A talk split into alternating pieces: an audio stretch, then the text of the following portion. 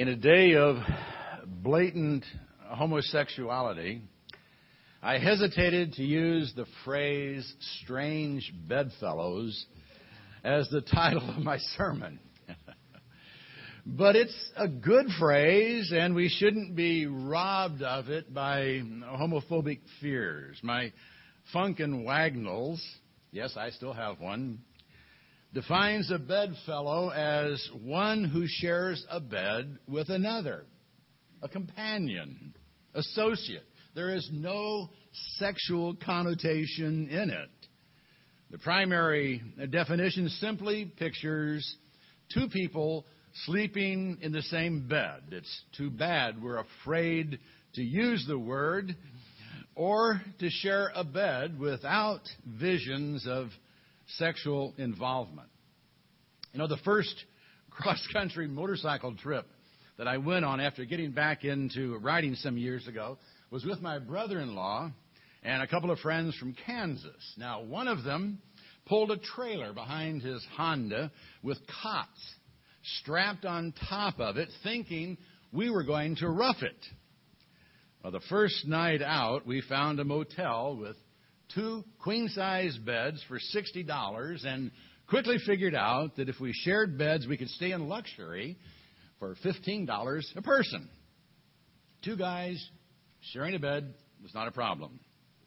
Well, then several years later, I was riding with a cousin and my friend George around Lake Huron, and I figured we would uh, share a room, you know, as I'd done before. When I suggested we draw straws to see who'd get a bed to himself, my cousin announced that he would just get his own room.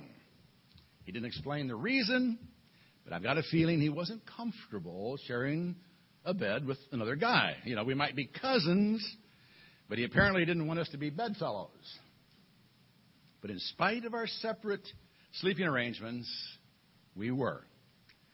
You don't have to actually sleep in the same bed to be bedfellows. You only have to be brought into close association with one another. And strange bedfellows are simply individuals no one expects to be brought together. Well, we find some strange bedfellows in our text for today. Two groups of individuals who normally had very little to do with each other brought together by a common interest in Jesus. Matthew chapter 16, verses 1 through 4. And the Pharisees and Sadducees came up and, testing him, asked him to show them a sign from heaven. But he answered and said to them, When is evening, you say, It will be fair weather, for the sky is red. And in the morning, there will be a storm today, for the sky is red and threatening. Do you know how to discern the appearance of the sky, but cannot discern the signs of the times? An evil and adulterous generation seeks after a sign, and a sign will not be given it except the sign of Jonah. And he left them and went away. Now, the Pharisees and Sadducees were, were used to hearing them mentioned together because we identify them both as enemies of Jesus.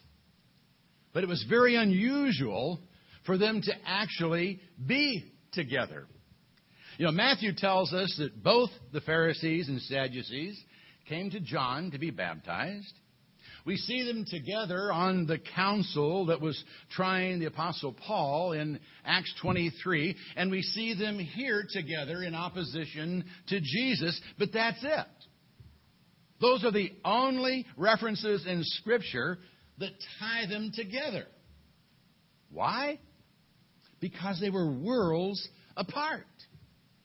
They were both Jewish sects and they both served on the Jewish council or Sanhedrin, but they were as different as night and day. They were as far apart as are conservatives and progressives today. In fact, the Pharisees were the religious right of their day. They were very conservative religiously, at, at least on the surface. They wanted to appear spiritual. And so they did those things that people identified as being spiritual. They prayed long and loud. They recited scriptures continually. They were scrupulous in observance of traditions and regulations, and they condemned anyone who didn't. The Sadducees, on the other hand, were the religious left. They were the religious progressives who discarded commonly held beliefs. They believed in God, but they didn't believe in spirits or angels or the resurrection of the dead. They basically denied the supernatural element of religion and saw it simply as a good moral code. They were pragmatists and political collaborators who believed more in compromise than conviction. Now, they were the smaller sect, but they held the power. The high priest and his associates were all Sadducees. Well, these two groups found common ground in Jesus, but it wasn't a positive thing. They both viewed him as a threat.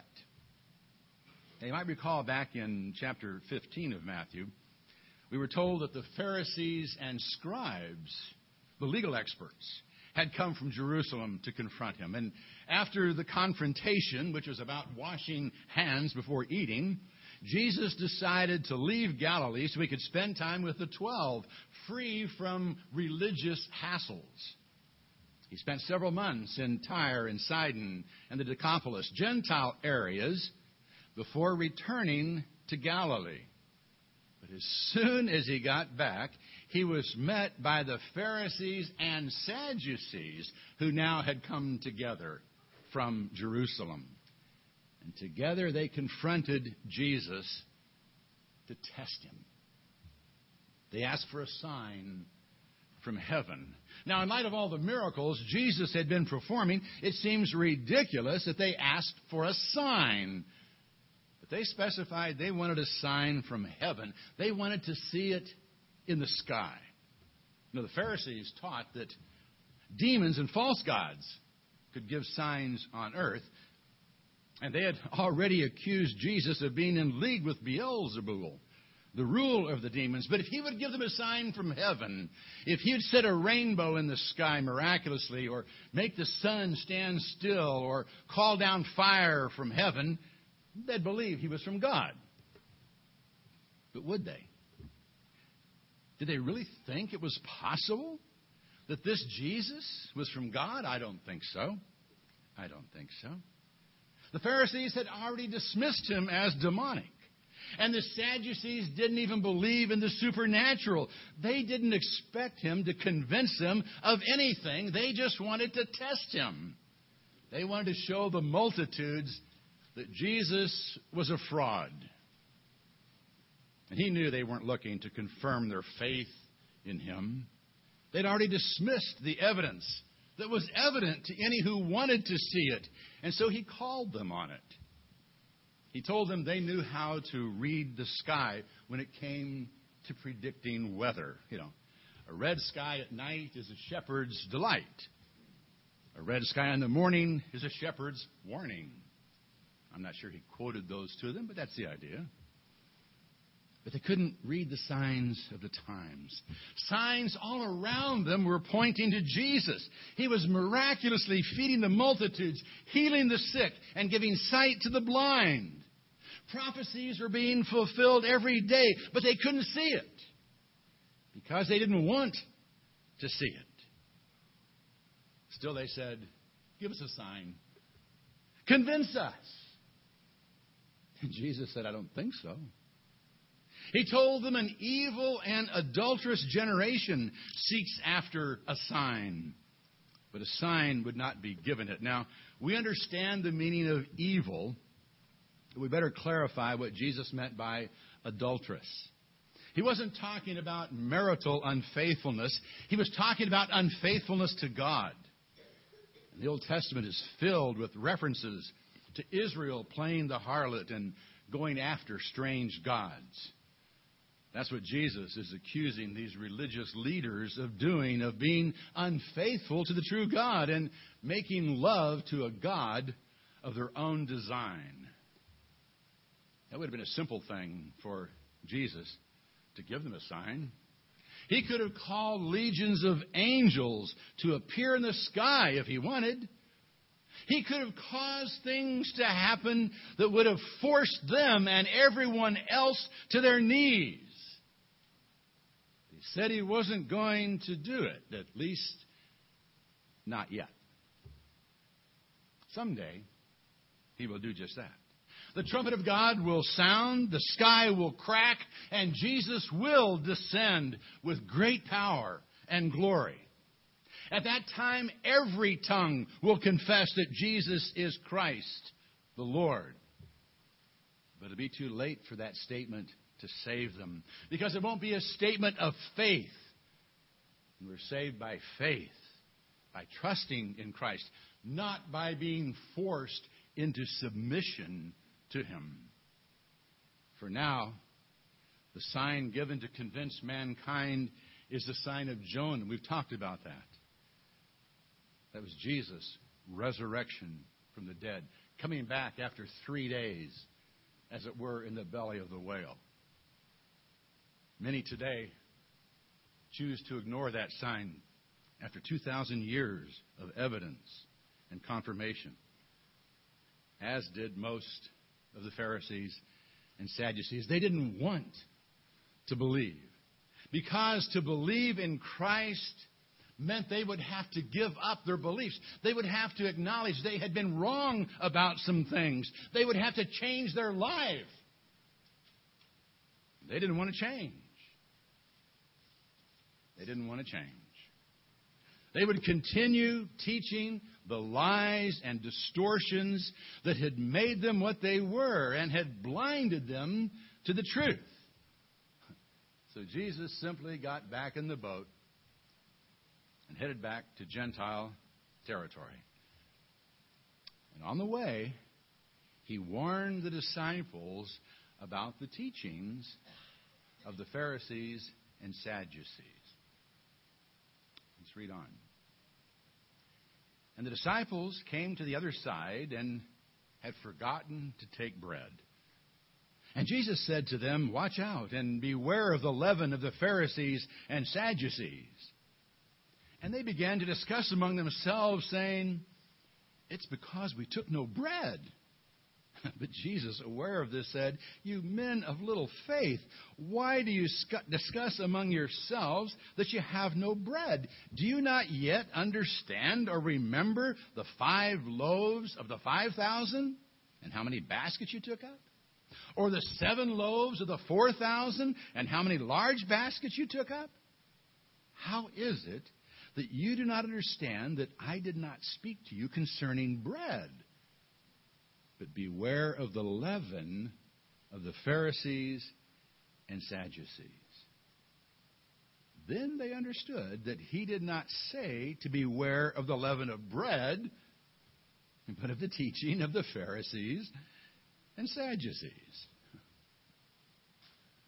Well, apparently, Jesus and the disciples got into the boat, headed back to the east coast of the Sea of Galilee without taking provisions. And as they were sailing across the lake, the disciples realized they had forgotten to bring bread. And while their minds were thus occupied with food, Jesus said, Watch out and beware of the leaven of the Pharisees and the Sadducees. They thought he too was talking about bread. Perhaps he was cautioning them not to buy unclean bread when they got back into Gentile territories. They really weren't sure what he meant by the leaven of the Pharisees and Sadducees, but figured it had to do something with their lack of bread. Well, Jesus knew what they were thinking.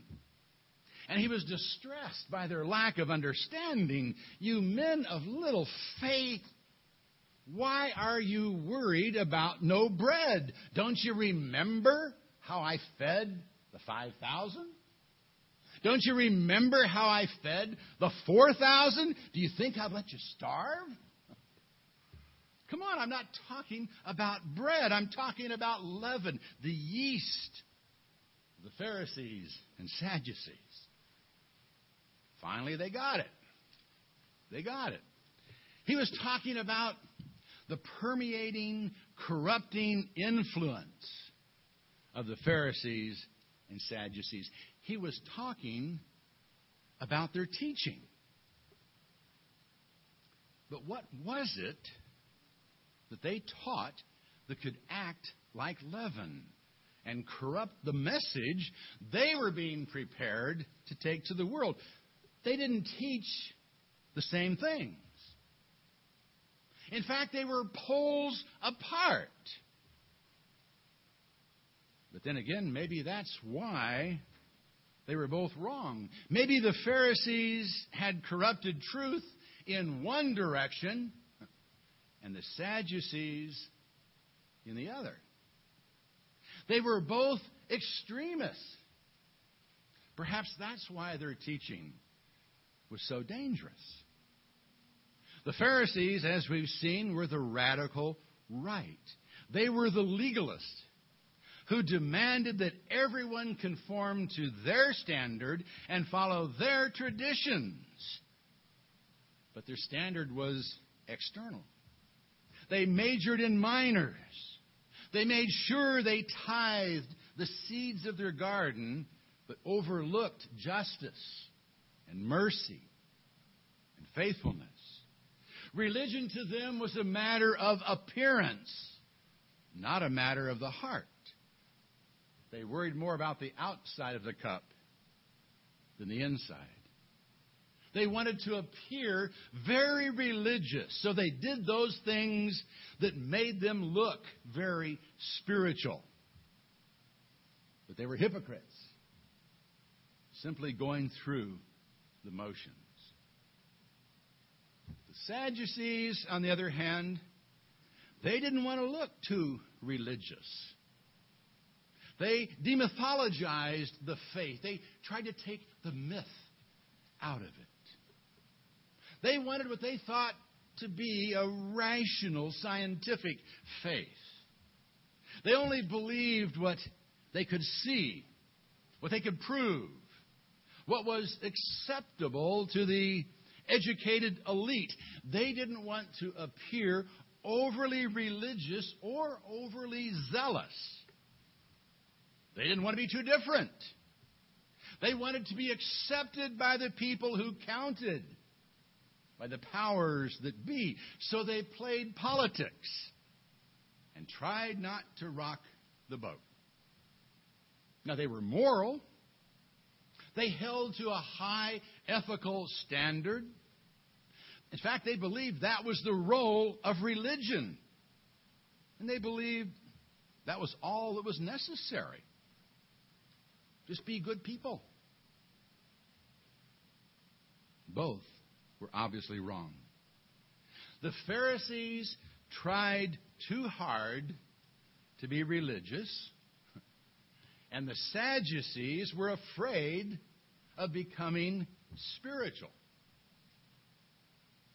We must be aware of both. The leaven of the Pharisees changes a joyful, loving relationship with God and His people into a legalistic, judgmental, dead religion. And the leaven of the Sadducees reduces faith to nothing more than trying to do what's right and making the world a better place. Because that's all there is. The Pharisees and the Sadducees are both gone. But their teachings live on and can actually be found in churches. So beware. Watch out. Beware of the leaven of the Pharisees and Sadducees. In times like these, we need a Savior, not too much or too little religion. Amen?